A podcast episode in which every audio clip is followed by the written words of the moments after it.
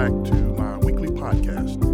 We pray that you've had a blessed week. I want to continue teaching about the Old Testament names of God today and how to use them in your prayer life as you get to know God. Let's pray. Father, we thank you this day for those who are listening to this message, for those who are trying to find the way. We pray that your word will go out and not return empty, that it will accomplish all that you sent it to do. In the name of Jesus.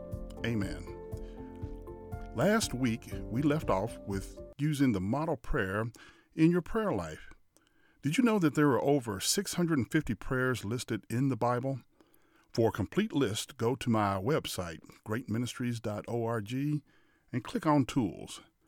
Today, we will focus on the prayer Jesus taught his disciples in Matthew 6 9 through 13. Jesus starts the prayer with, Our Father in heaven, hallowed be your name. That word hallowed means holy, and I want to look at some of his holy names from the Old Testament. ChristianAnswers.com has a dictionary with 954 names of God, and I've posted it to my website under Tools. I'm not going to discuss all 954 names today, for if I did, you would never come back to this podcast, and I really want you to do that. I'm going to select nine names of God that I use in my everyday prayer life. The first one is Jehovah Nisi. It occurs only once in Exodus 17:15. It means the Lord is my banner.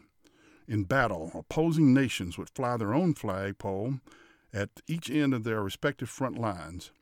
This was to give their soldiers a feeling of hope and a focal point. This is what God is to us a banner of encouragement to give us hope and a focal point. Number two, Jehovah Ra occurs in Psalm 23. The Lord is my shepherd. An extended translation of this word is friend or companion. This indicates the intimacy God desires between himself and his people. When the two words are combined, Jehovah Ra, it can be translated as the Lord my friend. Number three is Jehovah Rapha, the Lord who heals, and it's used in Exodus 15:26. Rapha means to restore, to heal, to make helpful in the Hebrew. Each morning I pray for those who are in need of healing, my friends who have been diagnosed with cancer, my friends who have had accidents, relationships that are to be restored, and any other prayer request for healing. Number four is Jehovah Shammah, which means the Lord is there. It is found only once in Ezekiel 48:35. The name indicates that God has not abandoned Jerusalem, leaving it in ruins, but there will be restoration. You may ask why I add this to my prayer life. Well, Psalms 122 6 says, Pray for the peace of Jerusalem. May they prosper who love you.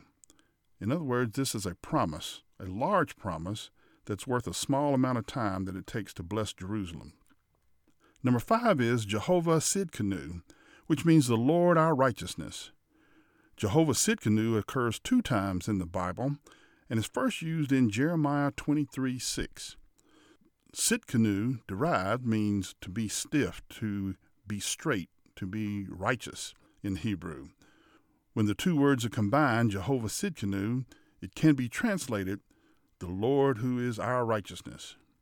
Jehovah Imkadesh, which means the Lord who sanctifies you, the Lord who makes you holy. Jehovah Imkadesh occurs two times in the Bible and is first used in Exodus 31:13.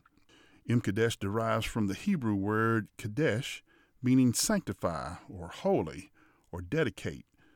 Jehovah Imkadesh can be translated the Lord who sets you apart. Number seven is Jehovah Jireh, which means the Lord will provide. In the Old Testament, Jehovah Jireh occurs only once in Genesis 22:14. Jehovah Jireh is the symbolic name given to Mount Moriah by Abraham to memorialize the intercession of God in the sacrifice of Isaac by providing a substitute for the imminent sacrifice of his son. I've been in sales most of my adult life, and I've never had to worry about sales meeting my needs because I trust in Jehovah Jireh to provide my needs, not sales. Number eight is Jehovah Shalom, the Lord is peace. In the Old Testament, Jehovah Shalom occurs only once in Judges 6:24. Shalom is translated as peace or absent from strife. Jehovah Shalom is the name of the altar built by Gideon in Ophrah. In this day and age, imagine what the world would be like if we all prayed for peace. Number nine is Jehovah Sabaoth, means Lord of hosts, the Lord of powers. Jehovah Sabaoth is first used in 1 Samuel 1 and 3. Jehovah Sabaoth can be translated as the Lord of armies. This name denotes his universal sovereignty over every army, both spiritually and earthly. The Lord of hosts is the King of all in heaven and all on earth. When you understand that God and his army has already defeated Satan and his army, then you can take rest in Jehovah Sabaoth. Again, these are only nine powerful names of God that I use every day. Continuing with the model prayer, Jesus teaches, Your kingdom come, your will be done, on earth as it is in heaven. There's no question who is in charge in heaven when Satan decided to rebel against God and was kicked out of heaven, along with a third of the angels, order was restored in heaven. God wants the same order on earth, but man has to choose to make God's will his will. Our daily bread is needed to sustain us. In Matthew 6 25 through 34, Jesus teaches us that our Heavenly Father knows what we need. He knows that we need food and clothes. God values us much more than the birds, yet He feeds them. When I was a child living at home with my parents, beets would occasionally be on the menu. Now, I don't like beets. I've never liked beets, and I never will like beets. I joke that if I was ever stranded on an island named Beet Island and all there was to eat was beets, I'd probably die. But the truth is, if that's all I had to eat, I would eat it and live. We have become spoiled in the United States. Mothers take their time to cook a delicious meal for their family, and they have separate items on the menu for the kids because they don't like what's on the menu. The next part of the model prayer deals with forgiveness. We are to forgive others who have offended us because God has forgiven us for the wrongs that we have committed against Him. We will discuss forgiveness in a future lesson but if Jesus thought the subject was important enough to include it in the model prayer, it must be important. So, what are the chances that everyone in your life is going to do exactly what you want them to do? Your children, your companion, your boss, your coworkers, your church members. The chances are absolutely zero. You are going to get offended by someone in your life, no doubt about it. It's up to you to forgive and move on. Finally, we are not to boast in our own strength, desire trials, go into temptation, or lead others into temptation. In other words, our prayer should be that God to protect us from the evil one. If you use the model prayer as your prayer, that's a great starting point. Say this prayer with me Father, I thank you for today's message.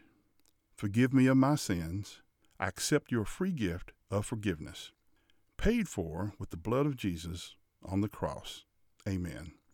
If you prayed that prayer, by accepting the free gift offered by Jesus Christ, you will now spend eternity in heaven. It's that simple. Welcome to the family of believers. I want you to tell your friends and family about this ministry. You can call us at 678 693 2204 or email us at hello at greatministries.org, or you can write us at P.O. Box 1654, Lilburn, Georgia 30048. This ministry is supported by great friends like you. Please continue to support this ministry by going to greatministries.org and click on the donate button to give any amount. We'll be back next Thursday with another podcast. Until then, thank you and God bless.